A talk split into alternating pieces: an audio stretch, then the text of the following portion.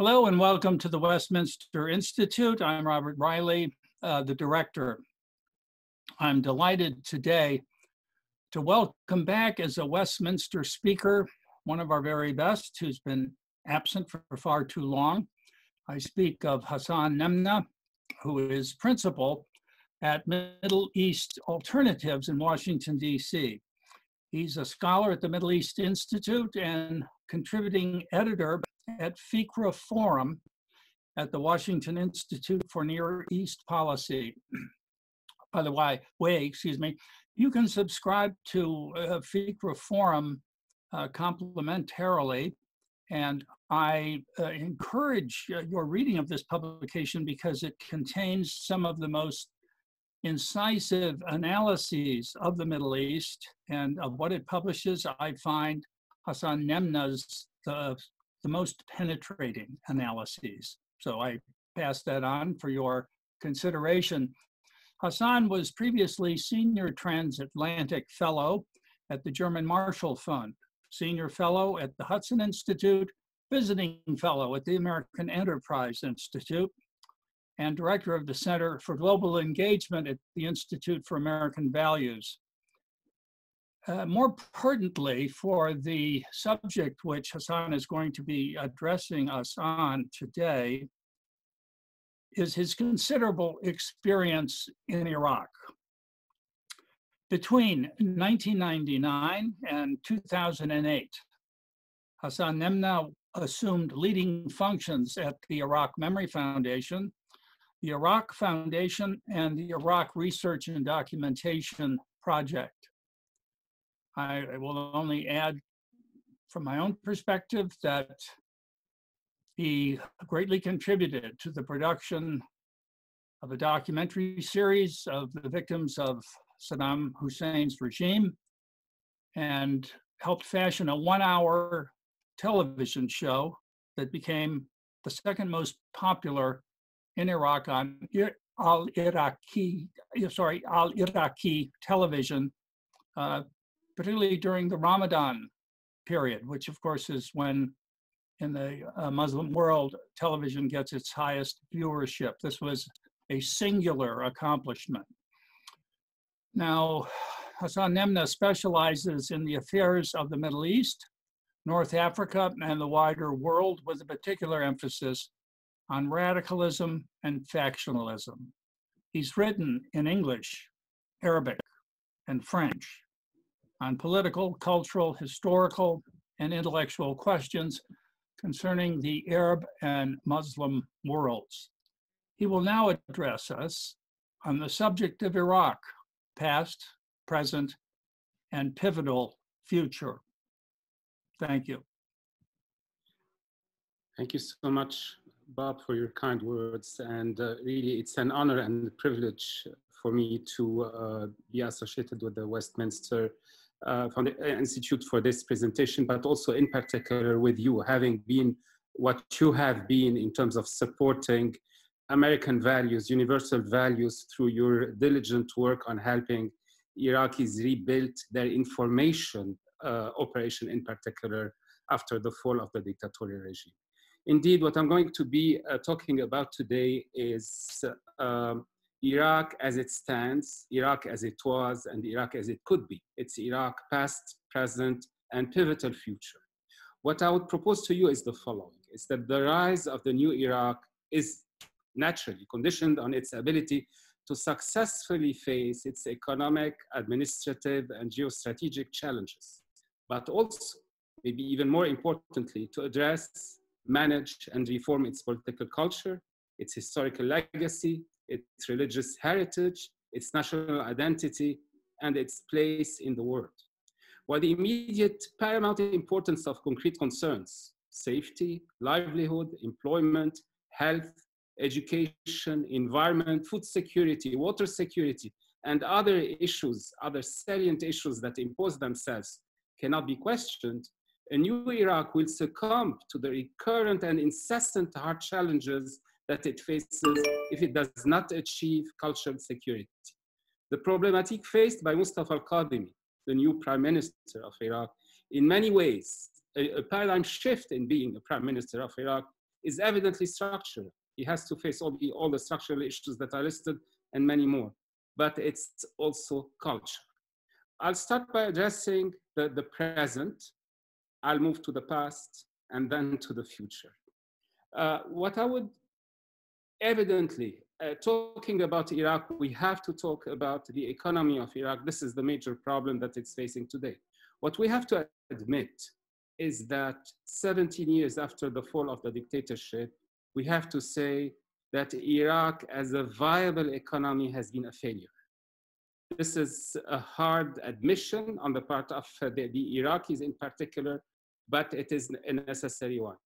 Iraq, in the course of the past uh, close to two decades, has con continued to, to rely on an rentier state model. It, uh, it has one commodity that it sells, oil, and not even refined oil. And on the basis of the revenue of that commodity, it tries to manage internally. Well, it has not managed it well. The, the problem we have, we're facing here, even in terms of the economy, a, prob a problem of false nostalgia. You do have people in Iraq saying uh, the, the current state of affairs, which is so bad, has to be compared and contrasted with the industrial uh, advancements that Iraq had witnessed in the decades under dictatorship, 70s, but mostly in the 80s and even in the 90s under harsh sanctions. Uh, claiming even that the autarky that Iraq tried to reach was basically an indication that uh, maybe um, dictatorship is the way to go. This is, we hear, unfortunately, such voices on social media repeatedly. There's a glorification of the dictator. There's a glorification of the period that was. The problem with this vision, in addition to it basically misrepresenting the advancement that Iraq had made in the uh, 80s and to a certain extent in the 90s by being ones by the dictatorship instead, uh, instead of being ones despite the dictatorship, it also ignores the fact that these advancements all were set in the context of the regime priorities.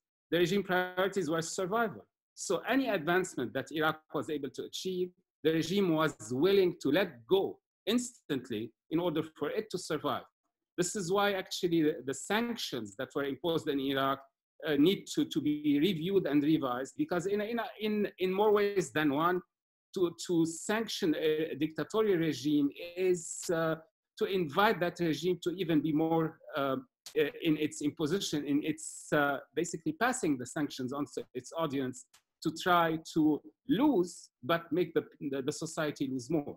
In any case, so that is in need of review, but we have to understand that any advancement that was in the course of those two decades were for the survival of the regime, for militarism, clearly, because any so-called scientific advancement was solely for the purpose of uh, more weapons, more uh, tools of war, etc., including weapons of mass destruction, including basically uh, pursuits that ended up being uh, beyond wasteful, actually inviting the world community to, to step in.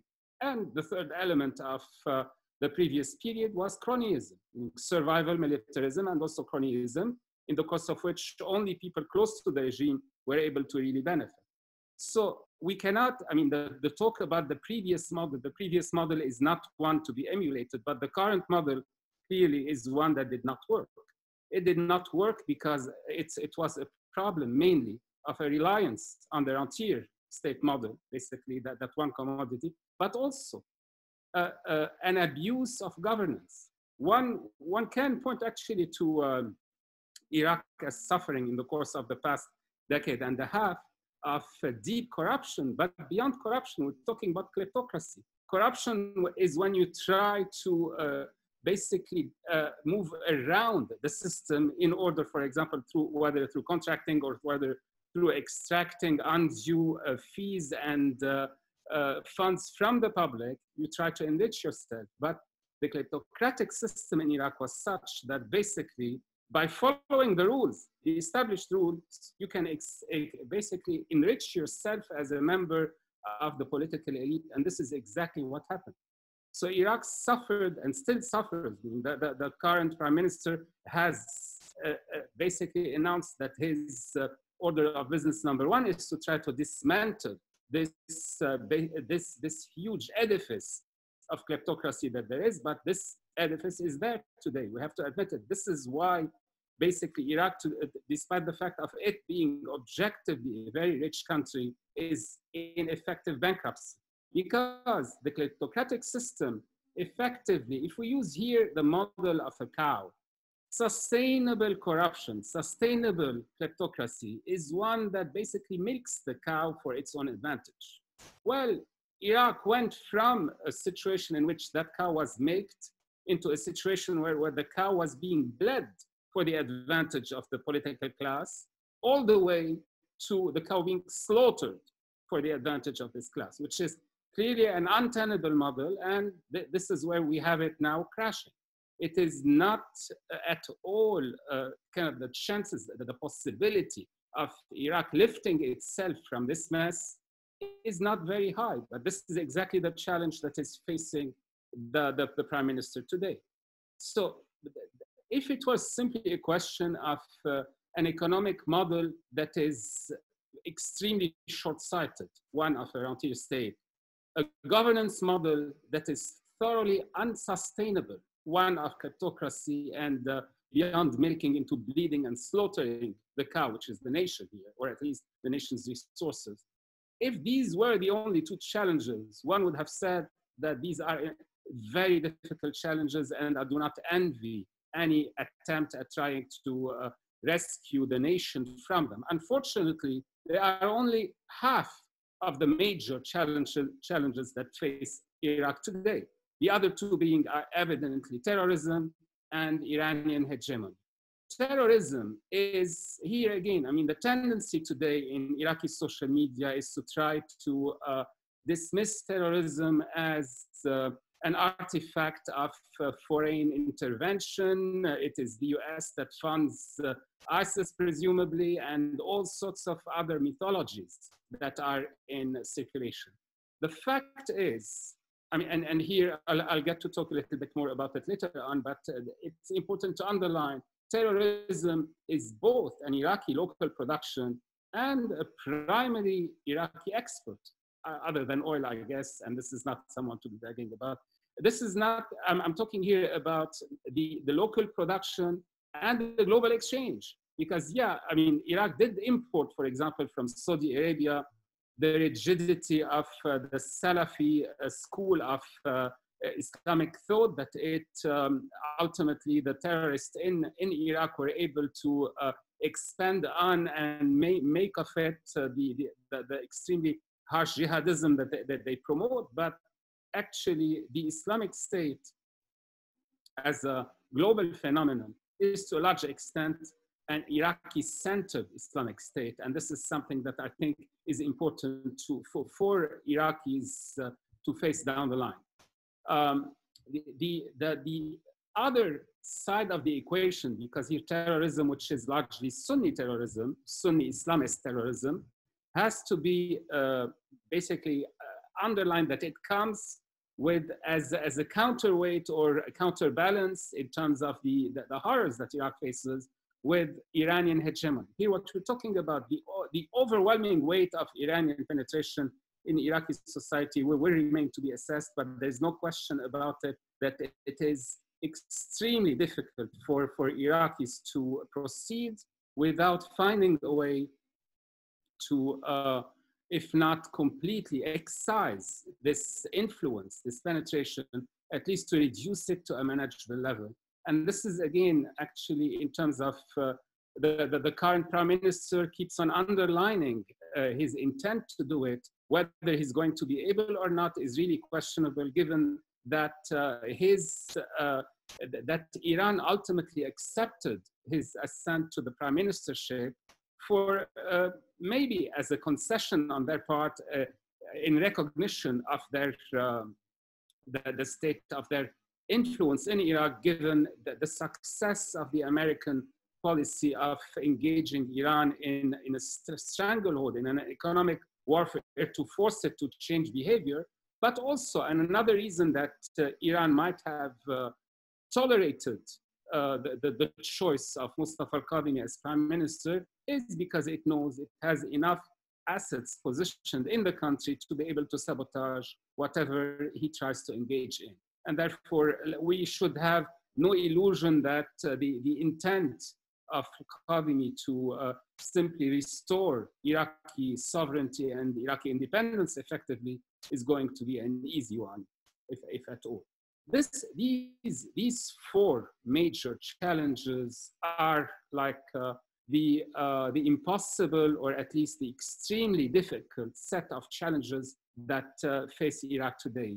An, an, an, economic model that, that does not work, a governance model that needs to be scrapped because it's based on the theft of public resources through a kleptocratic uh, arrangement, terrorism, which despite the fact that it has been curtailed, but we know well that uh, what, we, what, has what has been successful so far is being able to uh, basically defeat them tactically and not necessarily in a strategic uh, final way. And finally, and actually probably one of the as important as the three together is the Iranian heavy, uh, overwhelming weight in Iraq. That said, so these are the problems, and if it were just for this, I would, I would submit to you, this, these are the problems of today. Iraq faces uh, basically an existential uh, problematic. But I would, I would add to this and actually make it almost as um, prerequisite to be able to succeed in facing those challenges beyond the immediate, beyond the temporary, the need to reconceive Iraq. This is uh, like here, it's not theoretical. This is not about uh, uh, culture as, as a high commodity. This is about everyday life. What I would suggest to you is the following. To a large extent, Iraq over the past many decades has not suffered from a decline as much from an induced one, a forced one, therefore let's call it a declination, meaning it did not decline as a result of uh, uh, conditions that are uh, random or conditions that are external to it. There has been really an effort at forcing Iraq to decline. Now it is very kind of convenient for uh, well-meaning Iraqis, well-meaning people in the Middle East, but also people with ideological agendas to agree with that statement right away and point the finger to uh, the party that is presumably responsible. Call it colonialism, neo-colonialism, imperialism, neo-imperialism. That is an outside part. Well, uh, I would suggest, and this is something I'm glad to say, that uh, many in the region are engaged in actually a similar way of uh, looking at the question. This is without denying that external elements influence, external elements push, enhance a direction or another. But the primary problem that has been faced by Iraq and by the region, Iraq here really as almost like a, an archetype for the region, has been not colonialism, not the outside, but reductionism, the inside. What, what we have faced in the course of um, the past century is work, a work in progress, which is the appropriation of modernity. The region, in its self-awareness, in its self-definition, and Iraq, once again, is kind of a leading uh, a model, a leading example in that, has basically had uh, an incomplete and unachieved, uh, actually a partial appropriation of modernity. And as a result, the effects of uh, reductionism on political culture have been devastating. Sub, sub, sub, uh, submit to you is the following. What we have is uh, the notion of unity, unity across the board, the, the many ideologies that ended up uh, uh, successively dominating the narrative in Iraq and dominating therefore politics in Iraq and leadership in Iraq and across the region insisted on unity. But unity here was perceived as normative uniformity. In order for unity to be achieved, there needed to be sort of a, an eradication of difference rather than uh, an embrace of difference as well. So the individual was subsumed into the nation. I mean, the individual is just uh, uh, an atom, a representative of the whole, which is the nation. So instead of the focus being on the citizen, the focus, for example, became on the nation. How we define the nation here, where we have had a number of iterations, a number of uh, different uh, characterizations, but nonetheless, in these different characterizations, the individual was always viewed as basically a pawn or a, a unit in unity, and therefore the focus is on the nation. But then, as a result of this reductionism, the party gets its, uh, the, the, nation itself gets subsumed or gets, gets to be represented by the party. And therefore, it's no longer about the nation, it's about the party that embodies the nation. And as a further stage of reductionism, the party itself gets reduced, gets subsumed in the figure of the leader. So the leader embodies the party that embodies the nation that represents the individual, and the individual is lost. And it becomes a matter, sort of the measure of success, the measure of progress, the measure of uh, being prevailing is to the extent that the leader has prevailed, the leader has survived, the leader has basically been uh, elevated to where uh, he is. This is, this is what was with Arab nationalism. This is Arab nationalism might have started as a way of trying, uh, trying to get some uh, cultural pride. Soon enough, it evolved from, from that to producing the Ba'ath. The Ba'ath produced Saddam, and Saddam produced the dictatorship and the terror and the, the, the death that, that we've seen across Iraq uh, up until the fall of the regime. But again, the same pattern exactly. We're not talking here about uh, an antithesis. We're talking about another production of the same pattern happened with Islamism. So again, instead of uh, even irrespective of the fact that uh, to start with, an Islamic political uh, proposition is already exclusive of non-Muslims. But even then, even if we uh, uh, condone that uh, unforgivable exclusion, we're still talking about a proposition that reduces the Muslim to just a peg in a unity that needs to be basically focused upon. And that unity has to be basically, it gets to be embodied by the, the organization, whether it's Al Qaeda or the Islamic State. And then it's the survival of the leader and the survival of the leadership, at least, is what matters. So here we have, uh, uh, I'm proposing to you that when, when we talk about the need to challenge political culture in Iraq, is to move away from the reductionism that has basically produced what in Iraq has been in currency, in dominant currency throughout, to the notion of the state of its citizens, to, to the notion of um, basically varying the individual. I'll, I'll, probably get a little bit more into that, but what I need to talk about, in addition to that, there, there needs to be a renegotiation, uh, a rediscussion of the place of Iraq in civilization. And I do not mean the place of Iraq in Islamic civilization. I do not mean the place of Iraq in uh, Near Eastern civilization. I mean the place of Iraq in the global civilization that we have today. It is uh, interesting to see that, for example, while uh, in the West, very often there, there is the sense that uh, the antiquity of Western civilization is Greek and Roman for the Greeks themselves, and therefore for the Romans who looked up to the Greek as their, uh, if you like, a frame of reference or, uh, or uh, as their uh, cultural origins. For the Greeks themselves, the frame of reference actually included Mesopotamia and Egypt. But in this case, let's focus on Mesopotamia. I mean, one can think, for example, of the Hellenistic period of Berosus in particular and uh, his uh, highlighting of that. But even if we go beyond that, so the, the issue here is that it is not uncommon for uh, intellectuals in the West to recognize that uh, the seeds of Western civilization are in Sumeria, are in Mesopotamia. After all, semiotically, we are all still framed by this early Mesopotamian, early Sumerian uh, uh, norms, whether our hour, which is 60 minutes, or our week, uh, seven days, our zodiac, etc. Semiotically, we are framed, but beyond.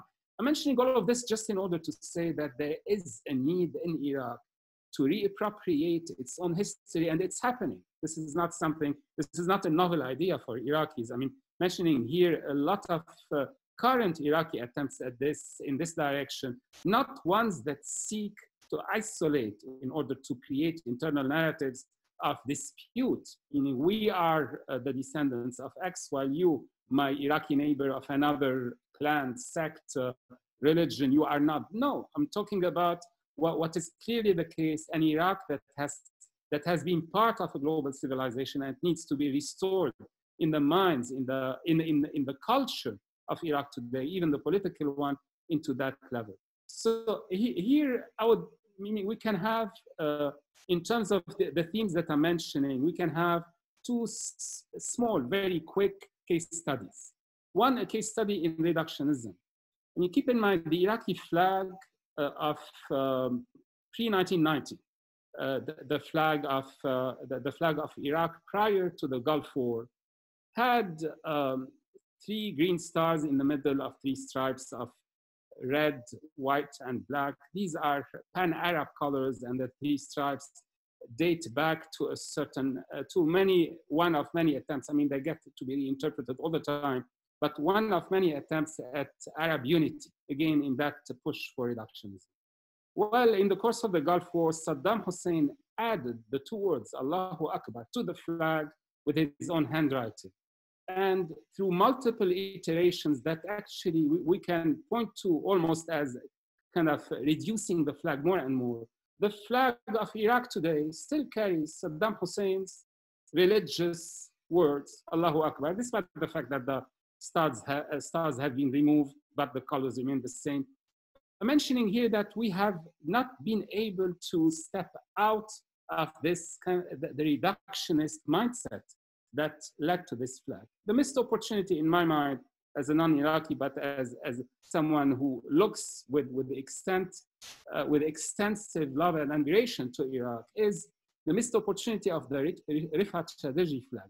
Rifat Chadirji is a renowned uh, architect from Iraq who uh, died recently, uh, a thinker, a deep, a theorist really of not just of architecture, but of notions of culture, he proposed a flag that outraged many in Iraq.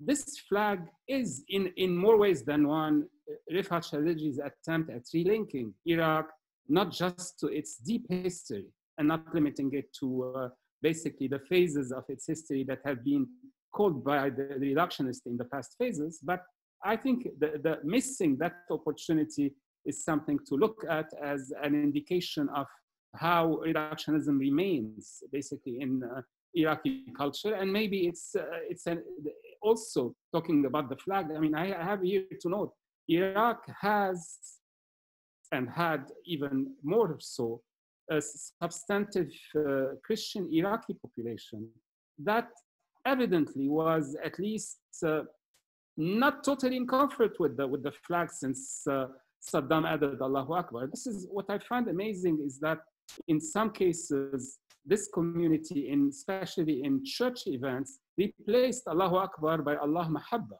God is love, which is a Christian statement, but nonetheless is uh, kind of compatible with all religious uh, uh, uh tendencies, uh, religious denominations in Iraq. I mean, the, the issue here, I'm mentioning it just to say that there is negotiation even with this reductionism that ought to be recognized and this negotiation is in the direction of asserting Iraq as basically heir to a culture far larger than what the reductionists would like to see happen.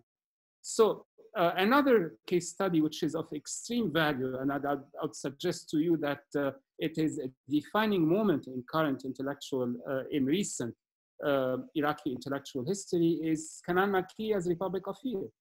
Here what we have for the first time maybe not just in Iraq, but across Arab culture, is an attempt through this book that uh, Kanan Makiya uh, published anonymously to start with. Uh actually, he took a pseudonym, actually, but later on clearly acknowledged it, is an attempt at trying to find the, the, the roots of self-destruction in oneself as opposed to uh, try to, to, to, to assign the destruction that, that, that is suffered in society, in politics, in culture to the other outside. Kanan Makiya's book, The Republic of Fear, was an eye-opener for many Iraqis. Actually, it, it, was published in the, in the 80s, but it, uh, it really shaped a generation of Iraqis uh, that uh, only today are beginning to assume uh, a position of power. The, the generation before, which in some cases shared, in some cases disputed Kanan Makiya's uh, critique, auto-critique, self-critique of, of Iraq is now uh, apparently, hopefully, actually yielding to the to the new generation that looks at the matters in, from a perspective that is uh, far less dogmatic and far less reductionist. The, the, the change, the cultural change that is needed, and this is part of the challenge that faces um, uh, uh, Mustafa al-Kadhimi in the next uh, in, in the next phase is therefore not just one that is limited to notions of uh, addressing the, the, the, big, the concrete challenges, but also in particular, how to help transition Iraq uh, from a set of elements of mindset that are really uh, um, basically, if not destructive, at least obstacles to move forward elsewhere. What we're talking about is a transition from a mode of patriarchy to citizen sovereignty. I'll share with you here an anecdote, but it's, uh, to me, it remained relevant throughout.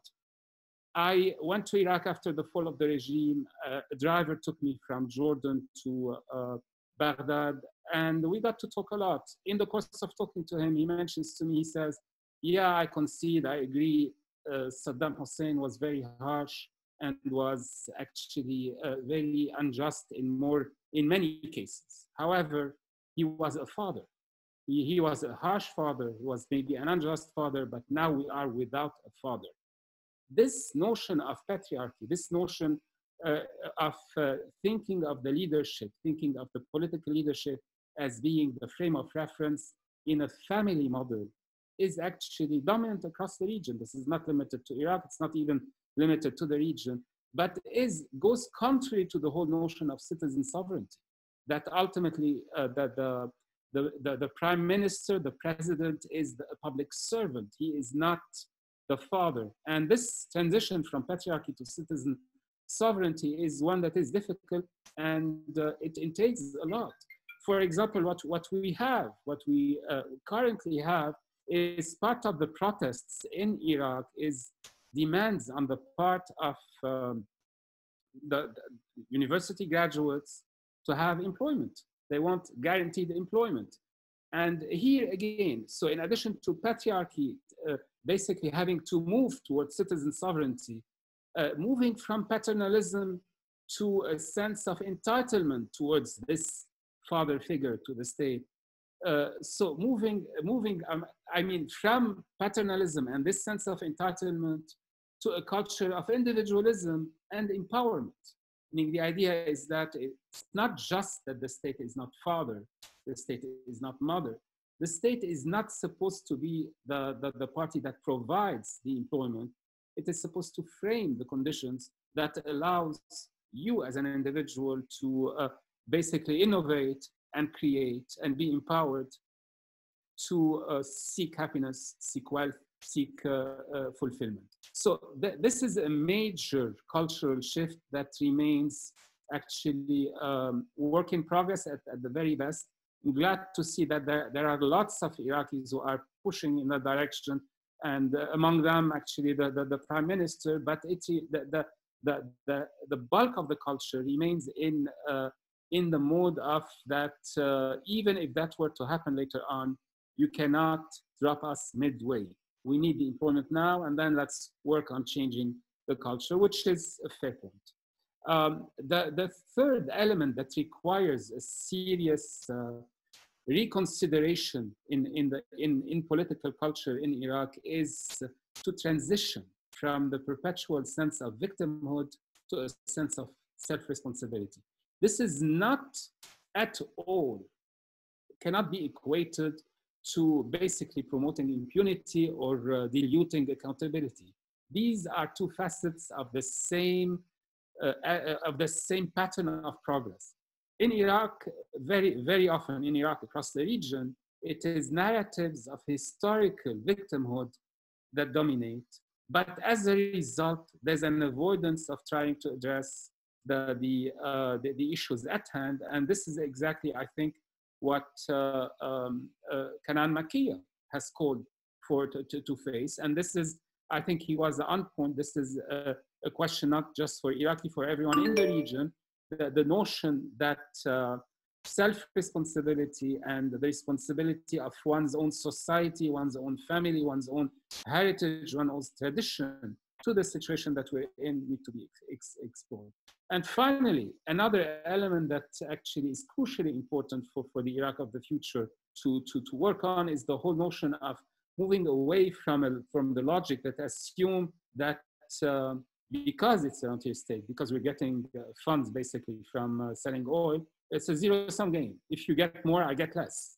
If Iraq uh, basically transitions to, to a productive uh, mindset and to a productive economy, well, we can start thinking about uh, basically a win-win mindset that might end up uh, uh, helping Iraq position itself not where it should be as a leader in the Middle East, but also beyond that into to, to, to regain its place in the world community, a place of uh, that, that it has been denied by dictatorship, by war, and by terrorism, and lately by Iranian hegemony.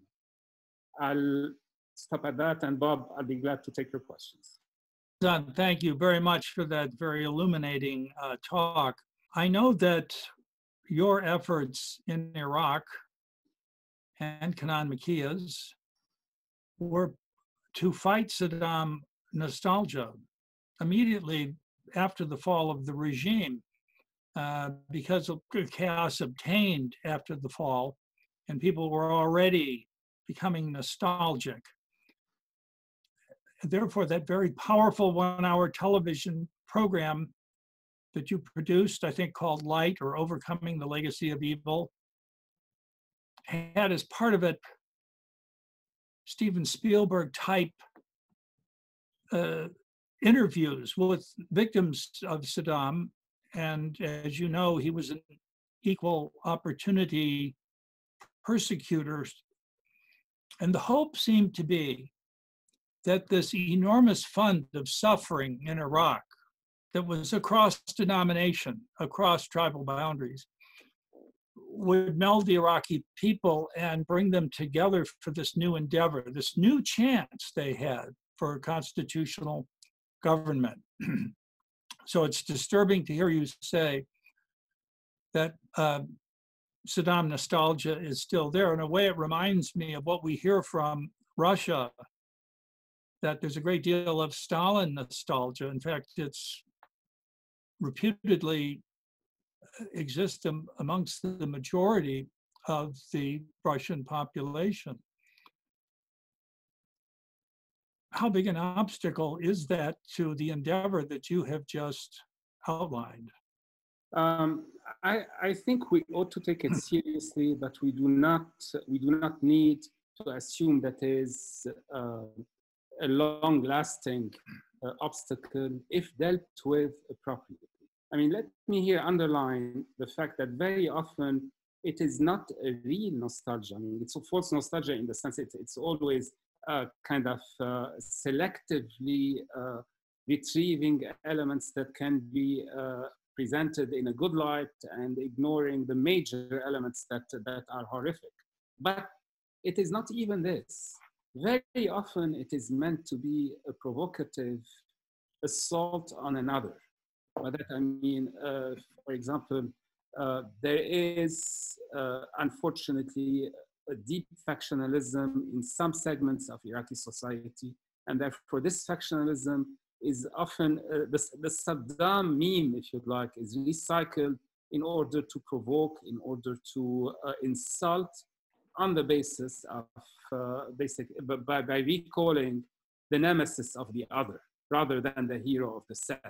Not that there are, there, there are quite a few, whether they are, they pretend to be uh, nationalists in, in an Arab Iraqi sense, mind you, uh, Uh, they may even pretend to be pan-Arab nationalists, but their concerns rarely go beyond uh, the, the, Iraqi uh, horizon.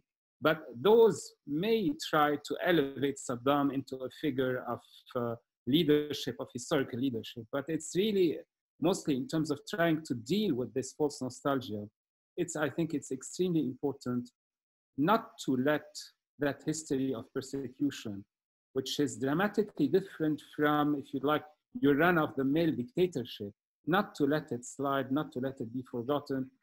But the, the, the issue here, and this is uh, uh, becomes, uh, it's important to tie it to it. Um, the horrors committed by the Saddam regime are actually, uh, have been continued after the fall of the regime by the horror committed by the Islamic State, and in some cases by reactions to the Islamic State.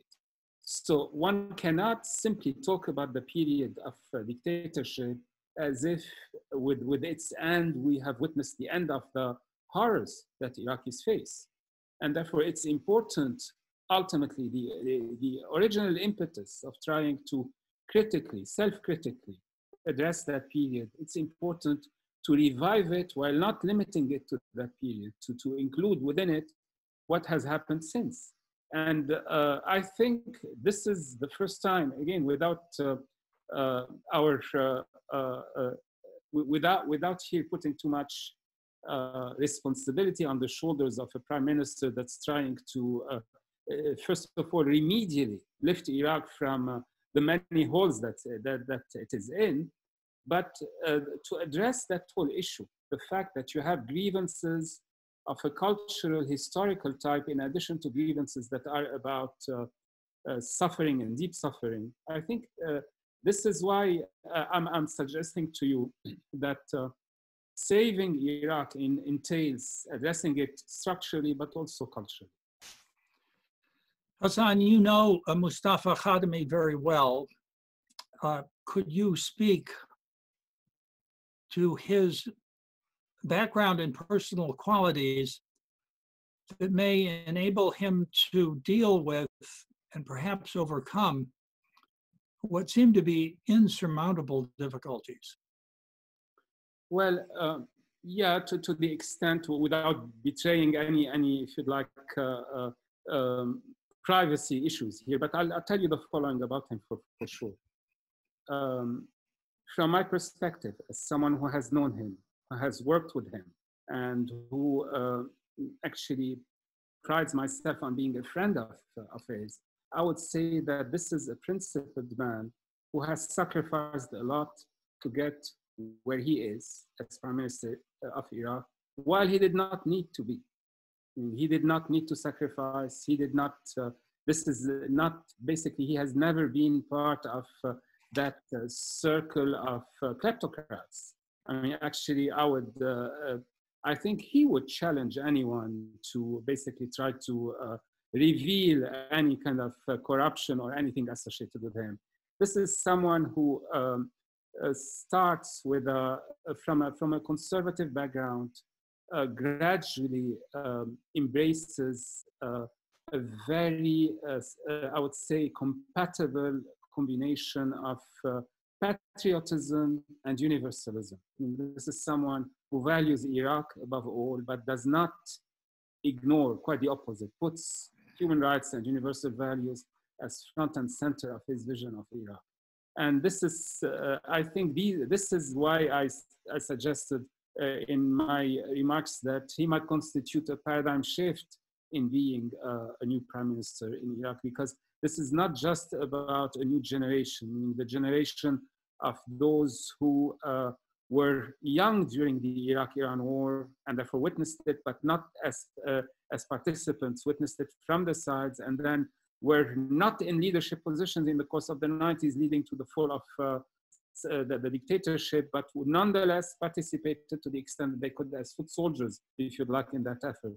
Mustafa is one of those. So he has lived the Iraqi experience of uh, uh, being under a brutal dictatorship, of resisting that brutal, brutal dictatorship, but he was not affected by the ideological burdens that uh, are faced by, uh, by the generation that just passed of having to accommodate, having to adjust, having to uh, rework their ideological legacy in terms of uh, the Iraq of today. He comes to, to Iraq, to, to Iraq uh, to, to, the, to the new Iraq with a, with a fresh outlook that is very uh, human, humanist, very universal, and therefore uh, uh, one can expect him in terms of uh, personal ca uh, capacities and pers personal qualities to, to do the right thing, to make the right choices. But it goes beyond the person, it goes beyond the individual. There's the limitation of what is possible. And the, the this is it's basically the test for Mustafa is what comes next in terms of how he's going to be uh, able to deal with the realities on the ground while remaining true to his and I, and I guess part of the question, Hassan, is how appealing to the Iraqi people is that humanist perspective that Mustafa Kadhimi uh, has.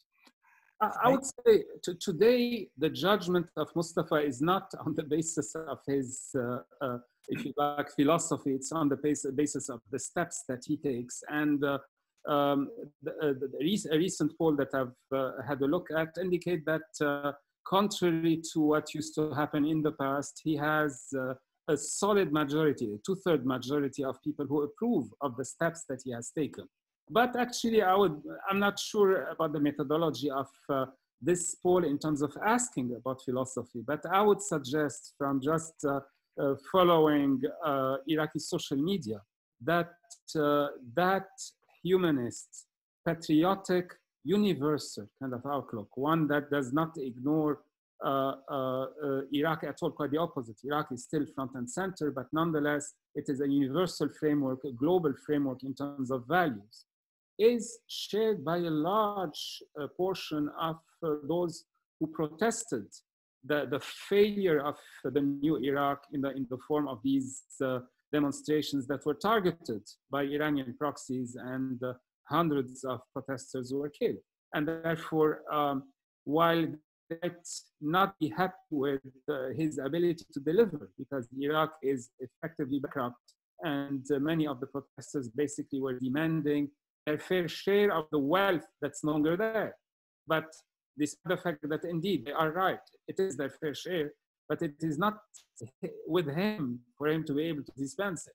So they might not be happy with some of the measures that he takes, but nonetheless, I would say that this is the first time that uh, we witness in Iraq since the fall of uh, the dictatorial regime, we witness a government that is uh, actually understood by the by uh, the society that it is trying to engage in steps for the benefit of this society on the basis of a vision that is not factional, that is not sectarian, that is not kleptocratic.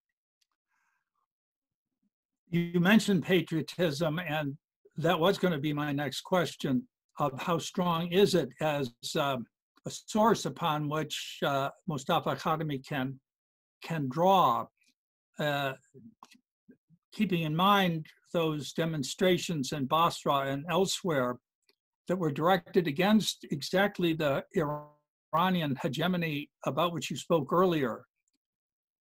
Yeah.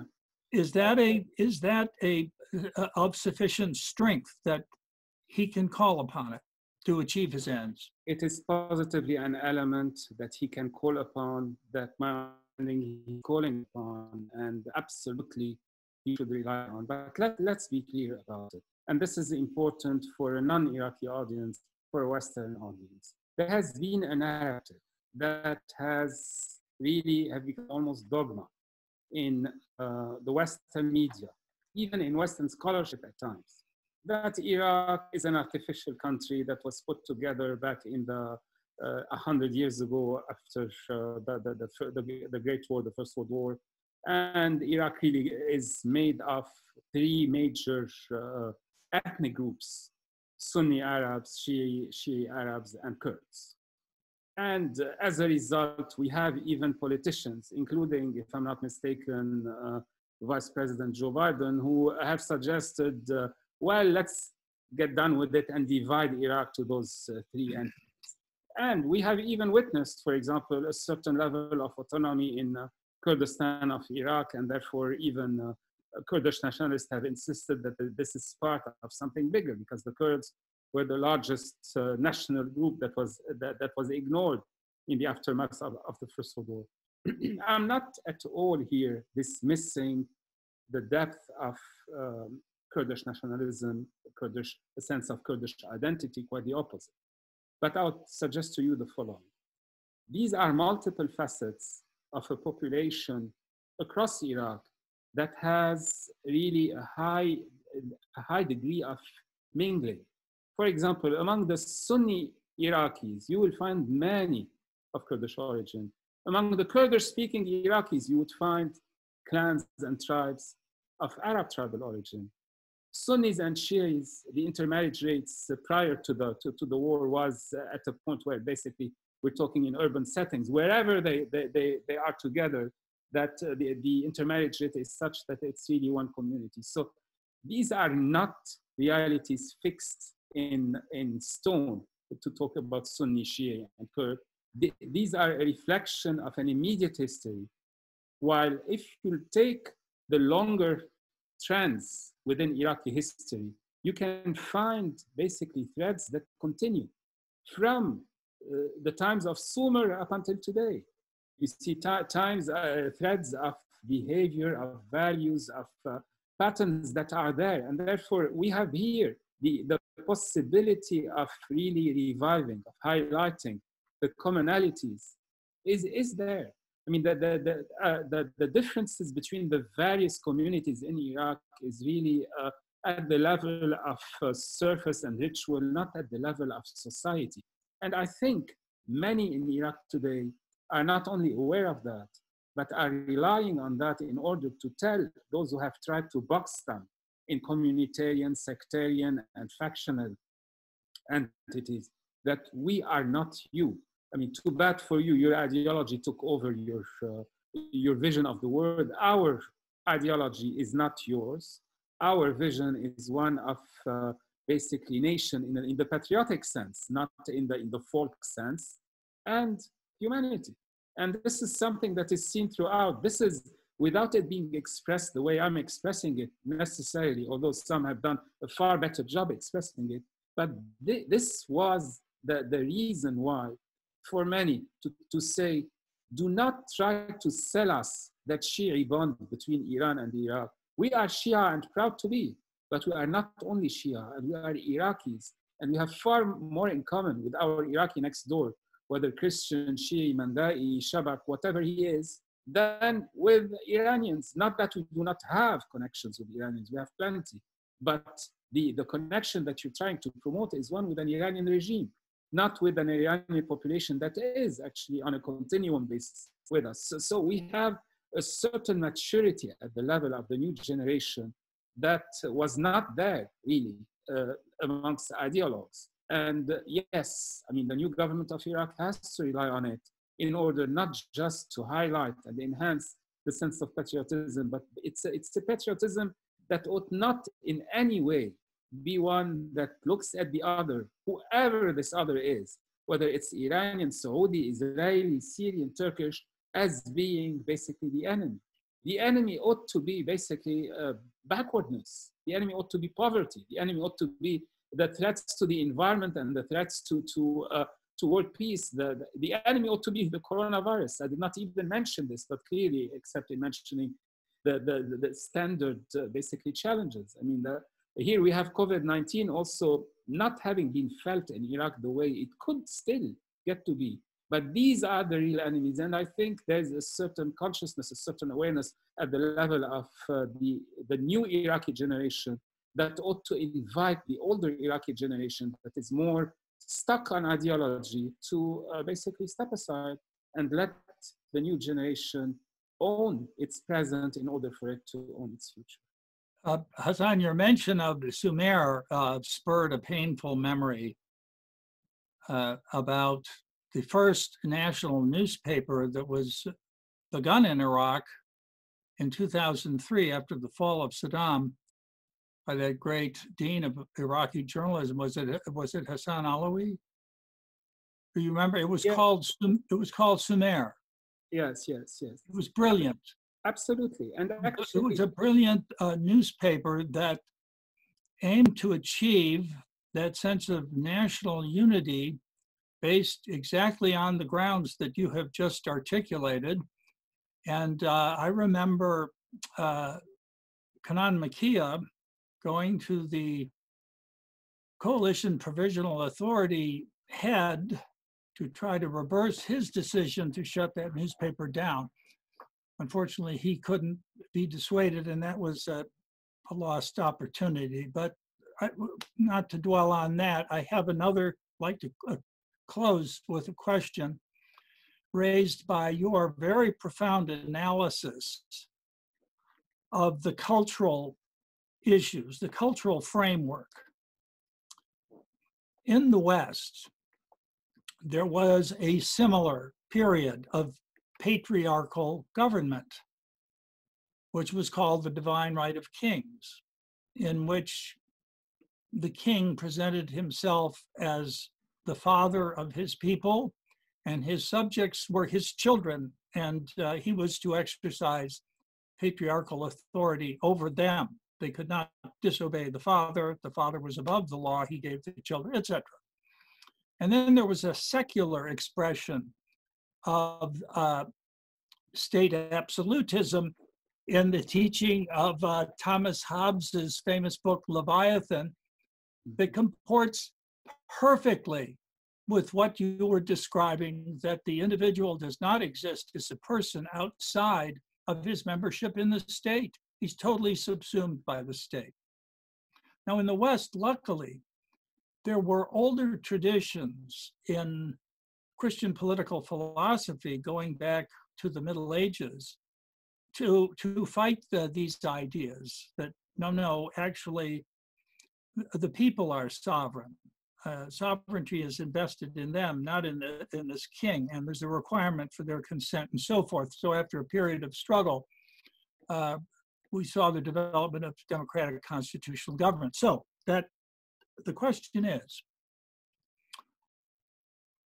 within uh, Iraqi Islamic culture, are there traditions, older traditions to which they can turn to break this patriarchal notion, which, as you know, in fact, we haven't discussed uh, to what extent that obtains in tribal life and to what extent the notion of tribal allegiance uh, still obtains in Iraq today, that can break that notion of patriarchy and restore or give a sense of, of the popular sovereignty and of the, the individual's autonomy quite apart from state.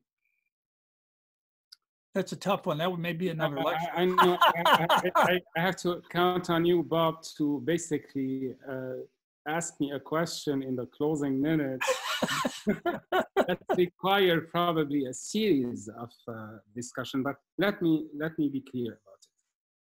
Uh, we we have a situation today. I mean, clearly the, the, the trajectories of the evolution of, uh, uh if you like, the, the relationship between church and state in the West and uh, religious thought in the East. These are different tracks. I mean, they do not, they, they have not followed, uh, if you'd like, they are not in parallel. They do not, there's no linear path here or there in order to, to be able to identify equivalence, uh, equivalence for, for some elements that basically enabled enlightenment in the West, okay?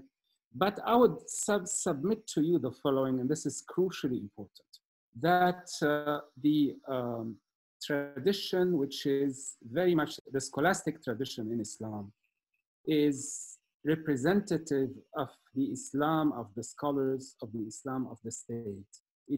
May have been accepted in theory as representative of beyond by Muslims in their everyday life, but it was overwhelmingly not so in reality.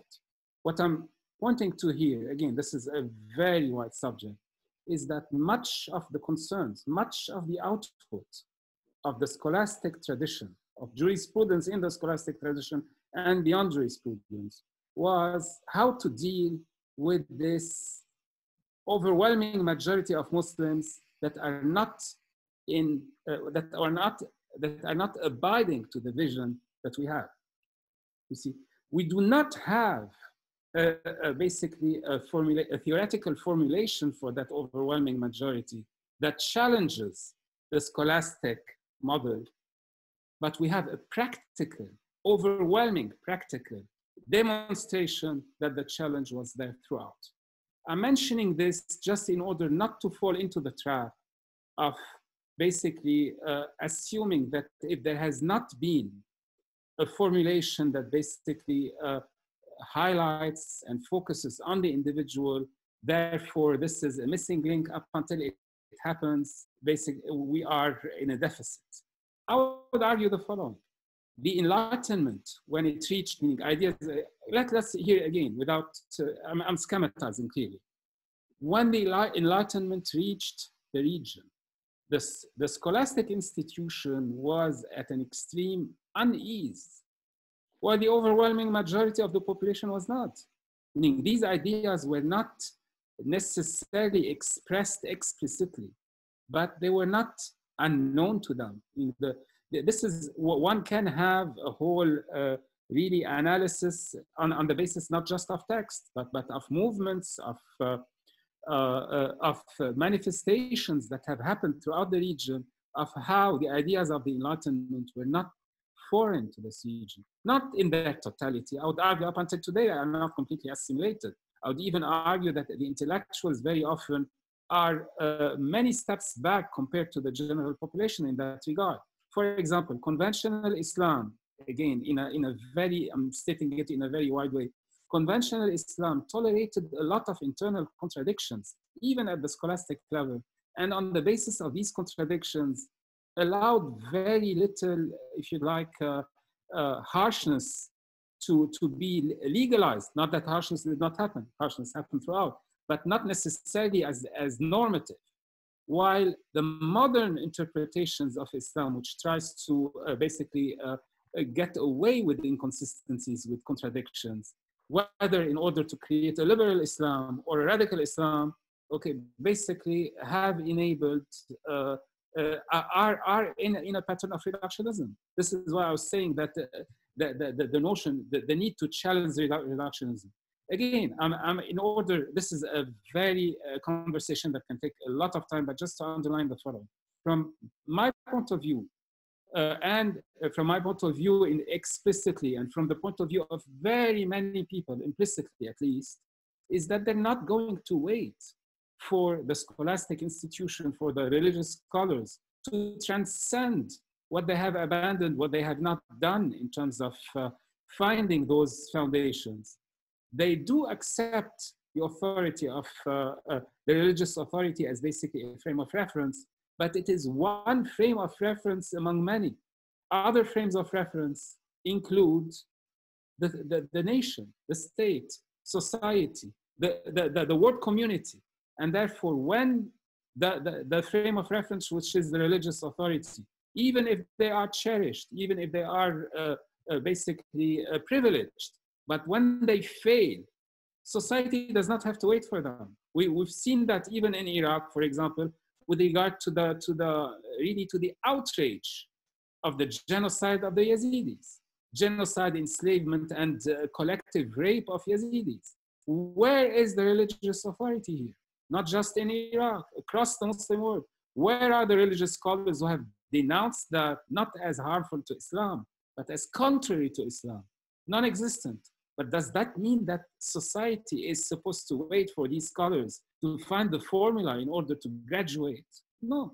Society says, well, on the basis of other norms, our common humanity, our basically adherence to, to, to values that are shared by everyone, we denounce it.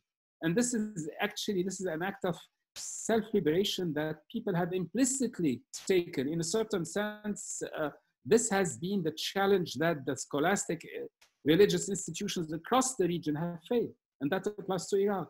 The Iraqi young people who transcend factionalism, sectarianism, communitarianism, without saying what I'm saying, are effectively saying it. And this is why it gives me and gives a lot of people a lot of hope to look at how we're talking about uh, the maturity of a generation that has that has been in more ways than one short change, because the previous generation has denied it a lot of what it's, it's entitled to but it is now ascending to a position of leadership. Let's hope for the best. Hassan thank you very much for that. You you you you did answer that question and condensed a tremendous amount in it. Perhaps at another Westminster talk, I can entice you to expand upon that. Um, because at a certain point, there would have to be an articulation of some foundation for them uh, to proceed upon if the, the changes they wish for uh, are going to be permanent. Yeah, it, it is yeah. here, but it's not necessarily religious. It's no, no, no, no. Yeah, I, I didn't mean to suggest that at all. So that's that's another program, and I hope I can get you back uh, to Westminster without this. What it's been a three or four year hiatus. And uh, Hassan, I can't thank you uh, so much for joining us at Westminster Institute, and uh, uh, we hope to have you back again. Thank you. Thank you, Bob.